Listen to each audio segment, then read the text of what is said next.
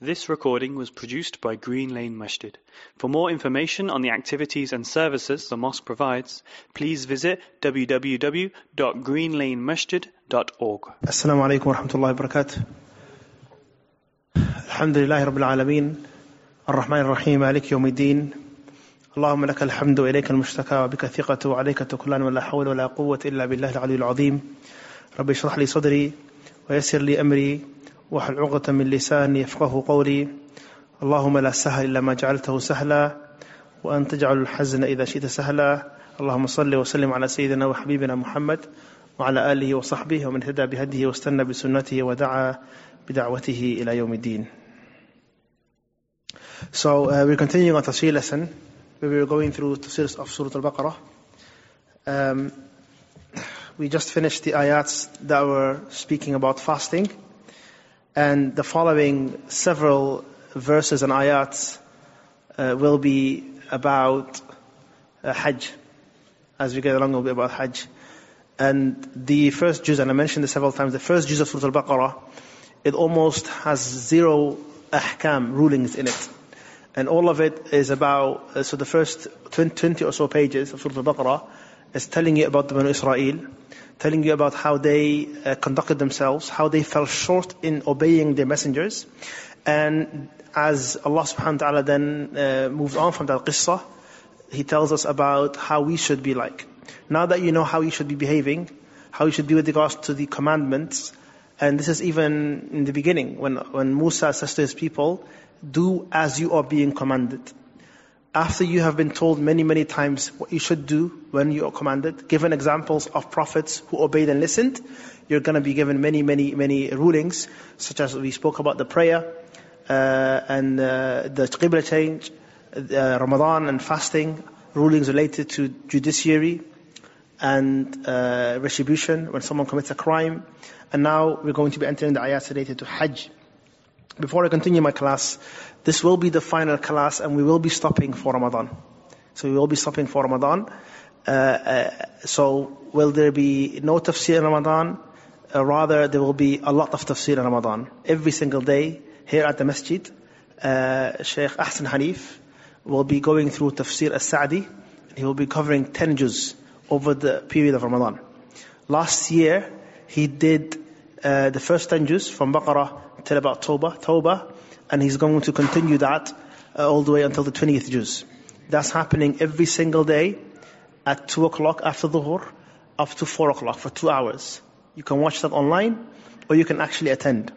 So this is one of the programs that will be happening every single day of Ramadan. There's tafsir uh, happening uh, in the masjid with Sheikh Ahsan. Uh, so you can feel free to attend. If you can't attend some days, attend others. And you can also watch them online as they will be live streamed. Uh, after Asr, every single day of Ramadan, we will have a Quran halaqah. So our Imam, uh, Qari Zakawullah, will be giving a halaqah where he will be reading the Quran and others will be reading after him and he will be correcting and, and, uh, and teaching. This will be happening every single day of Ramadan as well, after Asr. There's other programs that will be happening as well, but those two are like the main ones that are happening during the day in the masjid. You can always attend the masjid for iftar and there's of course Taraweeh. After every single day of witr, there will be a reminder as well. So if you come pray here, uh, after witr, there, was, there will be a reminder and different, different mashayikh will be rotating. So uh, that's what we have planned for Ramadan. So this is our last lesson until we come back after Eid bi'idhnillahi al-bari, if Allah allows us. May Allah subhanahu wa ta'ala uh, give us a righteous and long life. Ameen. طيب.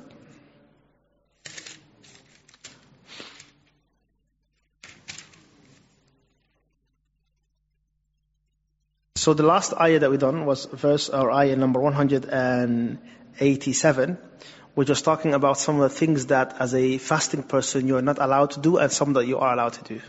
So what Allah subhanahu wa ta'ala mentions, أُحِلَ لَكُمْ لَيْلَةُ الصِّيَامِ الرَّفَثُ إِلَى نِسَائِكُمْ هُنَ لِبَاسٌ لَكُمْ أَنْتُمْ لِبَاسٌ لَهُنْ The ayah was speaking about that Allah has made lawful for the men and the women to have relations at night when they are fasting during the day. This is halal for you. Uh, and uh, we mentioned the story behind this and how some of the Sahaba, uh, at first when this was not allowed, fell into it. And Allah subhanahu wa ta'ala mentioned this, that Allah forgave them. And that now you are allowed in, in, the, in the night time to engage in relations. Uh, of course, you're not allowed during the day because that would break your fast. And then the three things that break your fast are mentioned in this ayah.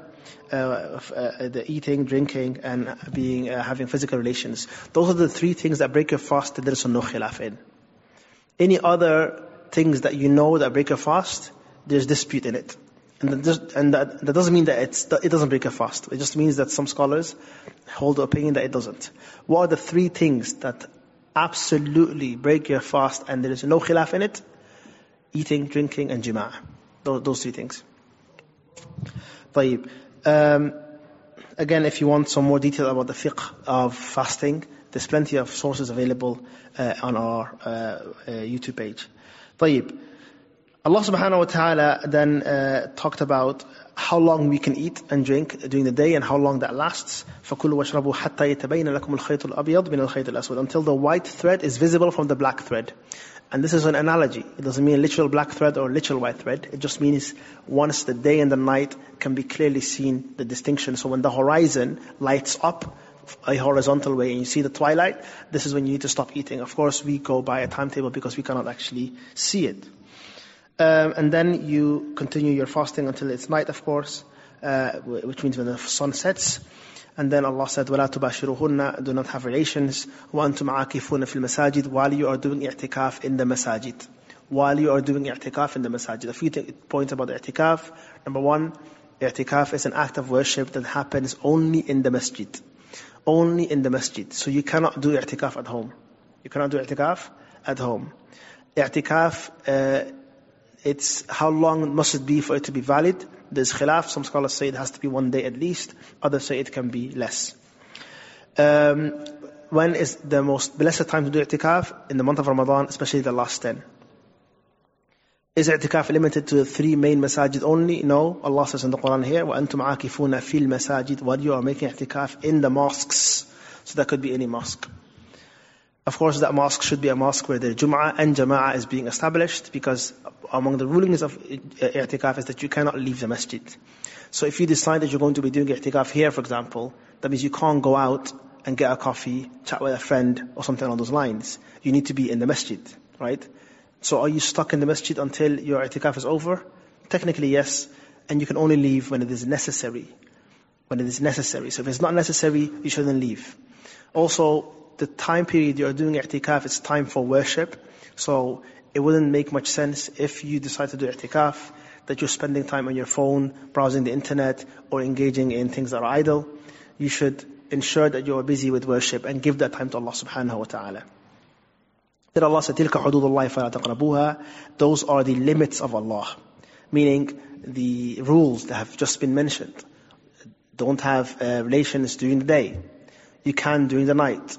Don't do it when you're doing i'tikaf. So another thing is when you're doing i'tikaf, you can't have, uh, of course, uh, relations with your with your wives. This is also something that would break your i'tikaf as well. Allah then said, فَلَا تَقْرَبُوهَا Do not go near those limits.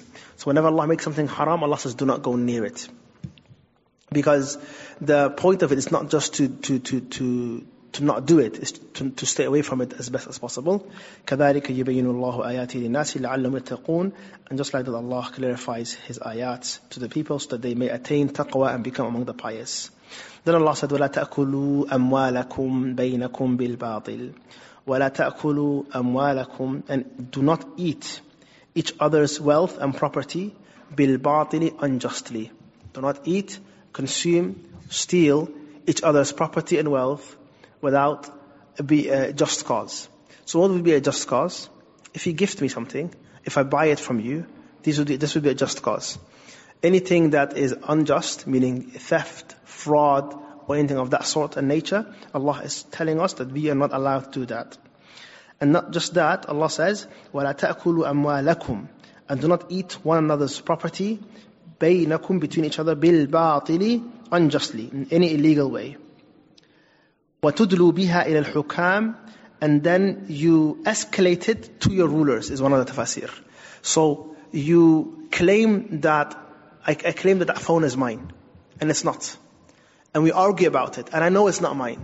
I'm like, let's go to the court, and we, I, I take it to the highest level, knowing full well that this is not mine. Of course, this is a greater sin than just the claiming and trying to steal. Another tafsir is وَتُدُّوا بِهَا الْحُكَامِ and you bribe with this wealth the rulers. So, don't steal and don't bribe.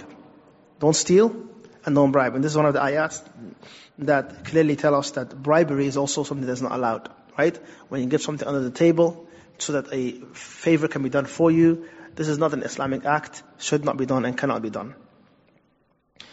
Uh, لِتَأْكُلُوا فَرِيقًا مِنْ أَمْوَالِ النَّاسِ So that you can then uh, knowingly eat uh, the property of, uh, of the other people بالإثم sinfully وأنتم تعلمون while you know. So everyone knows that stealing is wrong. Everyone knows that we shouldn't consume other people's property or take it from them. And this is among the major sins. It is a major sin to steal. It is a major sin to commit fraud. It is a major sin to do any of these things. And Allah will ask you about it. And these, this type of sin is especially, especially dangerous because it is from huququn nas, right? It's from the rights of the people. And generally speaking, sins are distinguished in two ways, or they are categorized in two. Sometimes you commit a sin, and the only person you're wronging is yourself. Right? Sometimes you commit a sin, and the only person you're wronging is yourself, right? A personal sin that you did, right? You delayed a prayer, or something along those lines, right? Um, you ate on purpose while you were supposed to be fasting. Right? Who did you harm? You're harming yourself, but you didn't harm anyone else, right? This would be a personal sin. And this requires repentance. This requires you seeking Allah's forgiveness. But it's between you and Allah. The good thing about it is, it is between you and Allah, and Allah is the most merciful. It is between you and Allah, and Allah is the most merciful. But if you harm others, steal from others, insult others, backbite them, then it's not just between you and Allah. It's between you and Allah and that person. And Allah is the most just. Allah is the most just. So when it is, when you commit sin, such as stealing in this ayah, and bribery, and deceiving, and all of this, all of this, then you are not, you've transgressed upon that person. Which means that you have to uh, pay that person back. Justice must be served. And how is it done? In two ways, either in dunya or in akhirah. Either in dunya or in akhirah. So, if uh, you committed something like that to people, right? If you, if you, if you stole from people or whatever the case is, then for Allah to forgive you is contingent on them forgiving you or on you giving that wealth back, right? So, it is not erased from your books unless you've given that back. Or unless they have forgiven you. And if they haven't, then you will be asked about it. And on the day of judgment, the currency is not money, it is good deeds. The currency is not money, it's good deeds. And uh, this is why the Prophet ﷺ, one time he asked his companions, uh, who among you knows who a muflis is? A muflis is someone that owns nothing. He's a, he's a loser, someone that has lost all of his wealth. But then they said, oh Allah, uh, Allah and His Messenger knows best. Prophet ﷺ said, uh, or, or someone said, is the one that has no wealth. The Prophet ﷺ said, the true muflis is the one who will be brought on day of judgment and he has insulted this person, stole from that person, did this to that person, oppressed that person, and then he will be giving them back all of his good deeds. Now imagine someone went to Hajj, gave charity, was good to his parents, and all of that he has to give it away because he couldn't let uh, uh, control his mouth, or he couldn't help himself but to, to take other people's wealth, or whatever the case is and then they'll have to pay that back with, with, with, with their good deeds until there's no more good deeds left. And then they will be pushing, putting their sins on that person. So this is one of the dangers of taking other people's huquq. What should you do if you stole from someone but you can't find them? What should you do? Who can tell me? What do you do if, if you stole from someone and you don't remember who they were or you can't find them and you want somehow get rid of that? Tafadal akhi. You give sadaqah on there behalf. Very good. You take that amount of money and you give sadaqah on their behalf, and you make a lot of istighfar. And you give a lot of sadaqah, just generally as well. Right? And that should be part of your repentance. What if it was an insult? What if it was an insult? What do you do, uh, Ali? You speak good about them. What else? You make lots of dua for them. You make lots of dua for them. You harm them with your speech. Now help them with your speech Right? This is what you do. And the best repentance is the one where your repentance is connected to your sin. So if you sinned financially, let your repentance be something good that you're doing financially. If you sinned with uh, whatever it was, right? These are some of the things that you should all keep in mind. And may Allah protect us from all types of sin. Um, طيب. There is one interesting mas'ala that is brought up sometimes. Uh, example would be the uh, the man that killed a hundred, the man that killed a hundred, right? The, the qisas ma'ruf, and Allah forgave him, right? And it ends up it's a positive story where his repentance was accepted. And some of the questions that ulama ask is, well, what about the hundred people that he killed? We get that Allah forgives him, right? And the malaik of Jannah came and took him. But what about the people that he killed? How will they be compensated?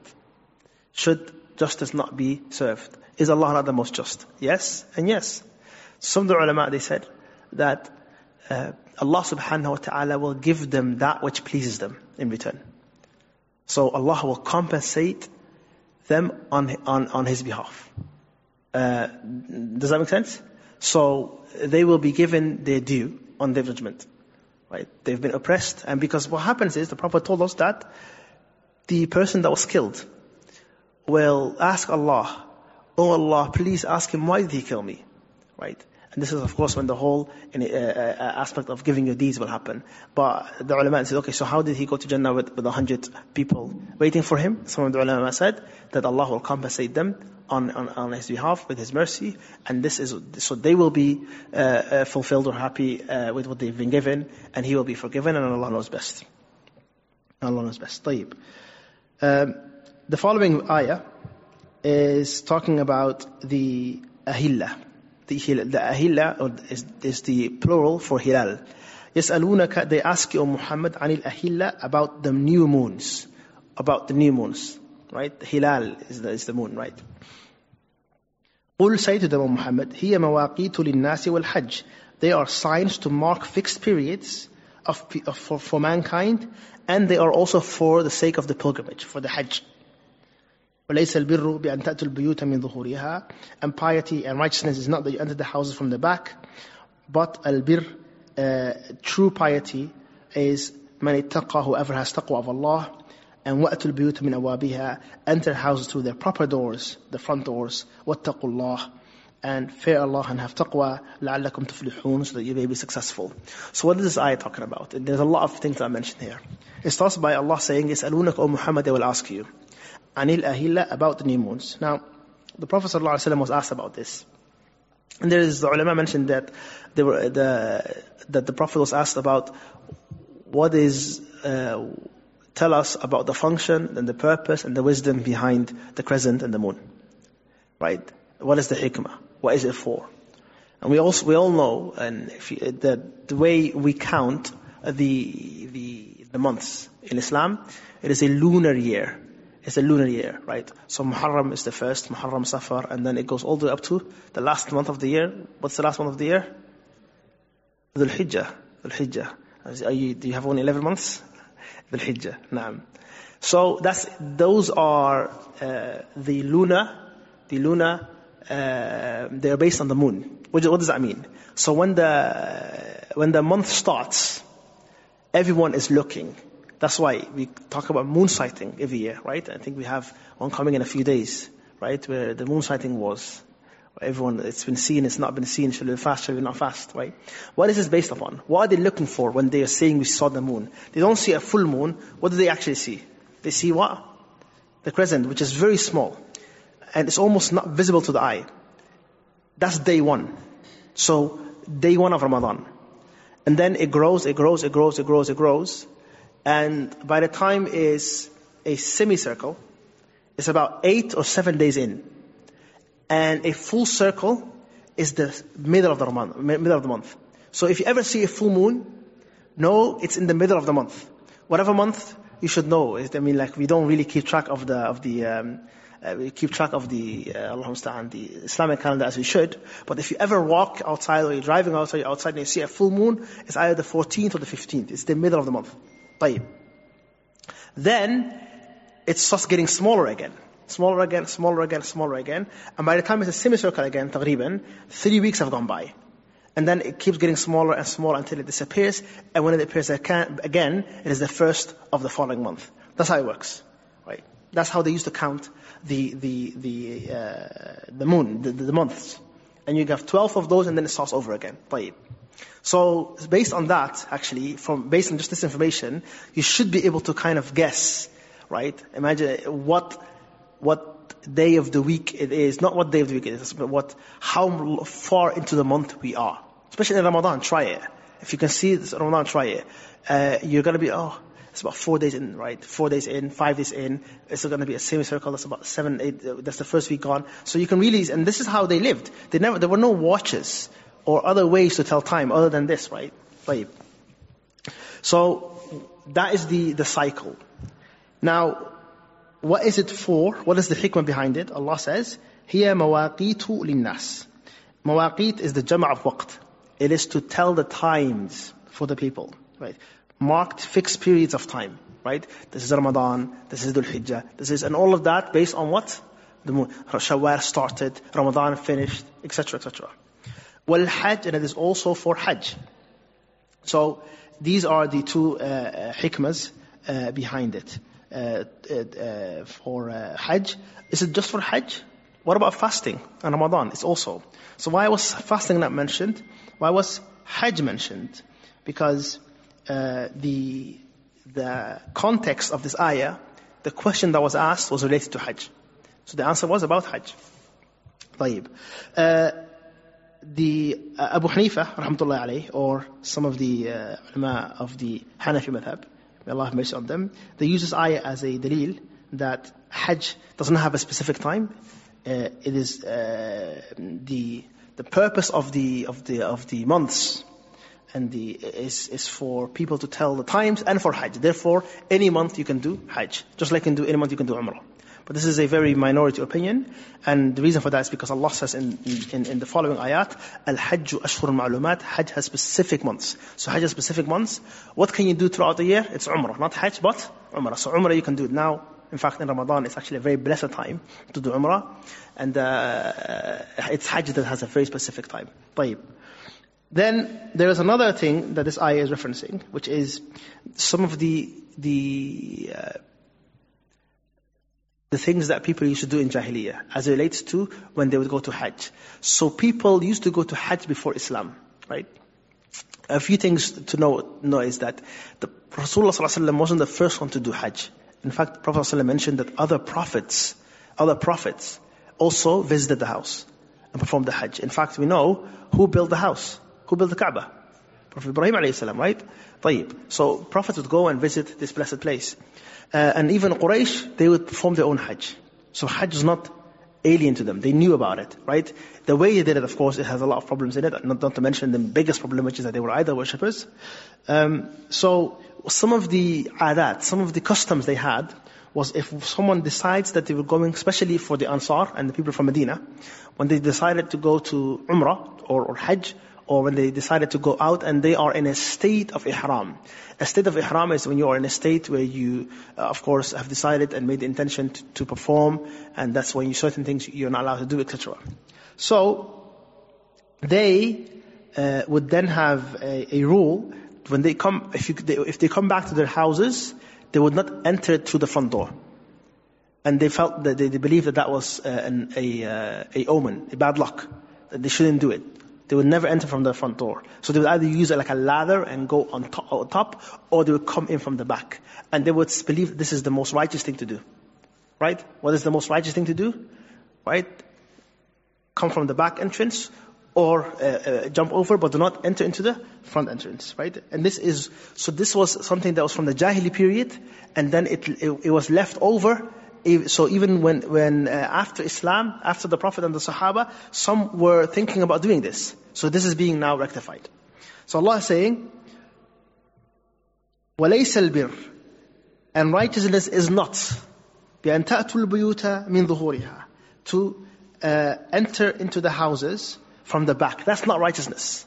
That's not righteousness. You might think it is, but it is not. Rather, righteousness is to have taqwa of Allah to fear Allah subhanahu wa ta'ala. And then Allah said, enter your houses through their proper doors. So here you learn a very crucial and important lesson. And that is that who decides what's righteous and what's not? It is Allah subhanahu wa ta'ala. It's not your custom, it's not your culture, it's not what you think it is. Who decides what's righteous, what's correct? Allah subhanahu wa ta'ala and His Messenger.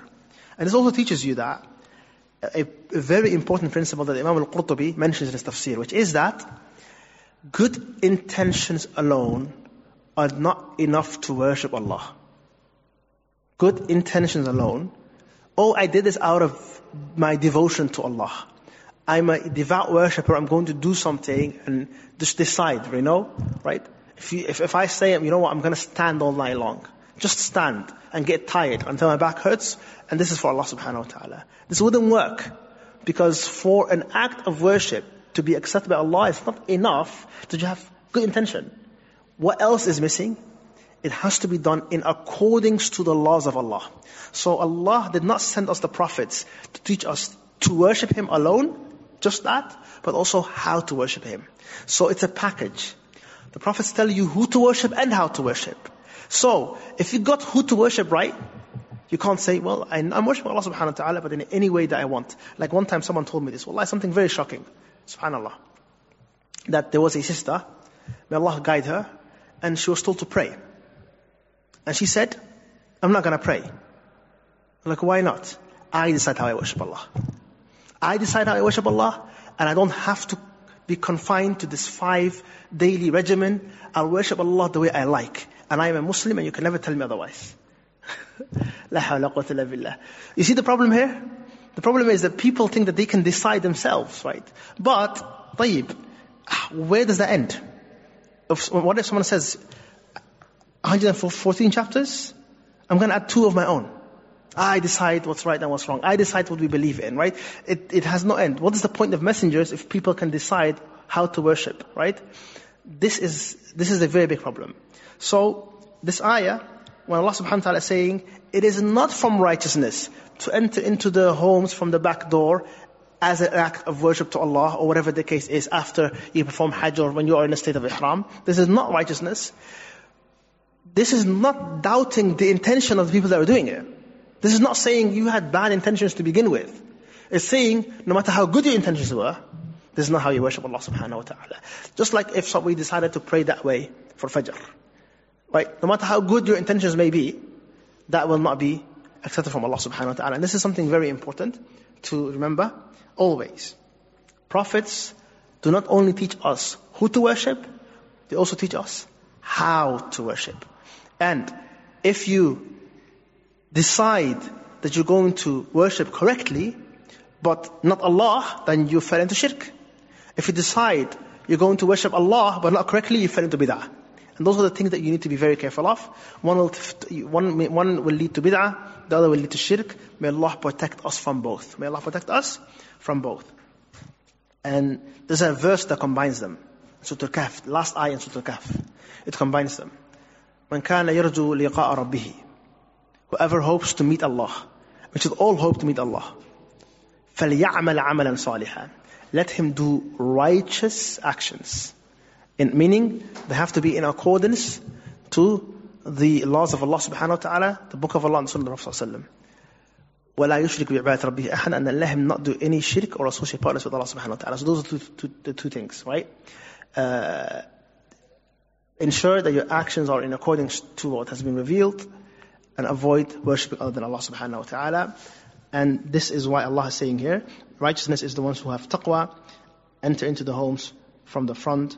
وَاتَّقُوا اللَّهِ Have taqwa of Allah, لَعَلَّكُمْ تُفْلِحُونَ So that you may be successful. True success lies in having piety and taqwa. Another point to mention was that, why was it important and why was it stressed that uh, the, the, the months are for people to, like another verse Allah subhanahu wa ta'ala mentions, لِتَعْلَمُوا عَدَدَ السِّنِينَ والحساب لتعلموا عدد السنين so that you may know the count of the years والحساب and you can you can you can uh, hold uh, them uh, you can enumerate them and you know what time it is when it is this is all some of the wisdoms behind the ahilla and the months um, but also there was an another habit that the uh, idol worshipping Quraysh used to do And that was, how many months are, are considered, um, what's the word I'm looking for? Sacred in Islam? Four. Now, these four months that were sacred, the Arabs, they knew they were sacred as well. So it wasn't something that was just for the Muslims to know, everyone knew. And some of the things that they didn't do in that month was they wouldn't go to war. So they would avoid bloodshed because they are in the sacred months. Right? So, sometimes they would be eager to go to war. Or they would be eager to do something that you might not do in the, in the month, uh, in the, in the uh, sacred months. So they will just decide that, that, that this is not the month.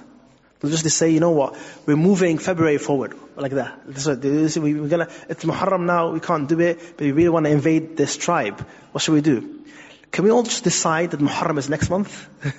and they will just push it forward, or push it backwards, and they would play around with the year like this, right? And they would, so, so they would push their Hajj forward if they wanted to, they would push the, the holy and sacred months forward, and Allah mentioned this is called Nasiyah.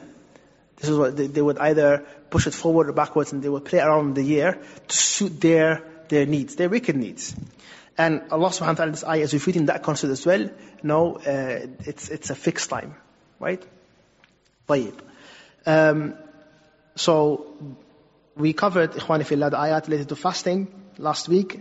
Um, we entered now into the ayat that are going to speak about Hajj. Hajj is referenced now here, briefly, but it's going to be more detailed and also other ayahs that have to do with um, with fighting, uh, with Hajj, and and with uh, Sadaqah and, and others as well. And we will continue this, all of this, uh, inshallah ta'ala after Ramadan, after Ramadan. In the meantime, there's plenty of tafsir that will be happening in the masjid like I mentioned. So I hope to see you all here at Dhuhr time in the first of Ramadan. If you have the time, of course, I know a lot of you are working perhaps and cannot make it. But in any case, you can always watch it online. And uh, I ask Allah subhanahu wa ta'ala to make us of those that love the Quran, act upon the Quran, listen to the Quran, read the Quran, and are among the people that will be, um, that the Quran uh, intercedes on their behalf. Ameen ya Rabbil Alameen. Jazakumullah khair. Assalamu alaikum wa rahmatullahi wa barakatuh. This recording was produced by Green Lane Masjid. For more information on the activities and services the mosque provides, please visit www.greenlanemasjid.org.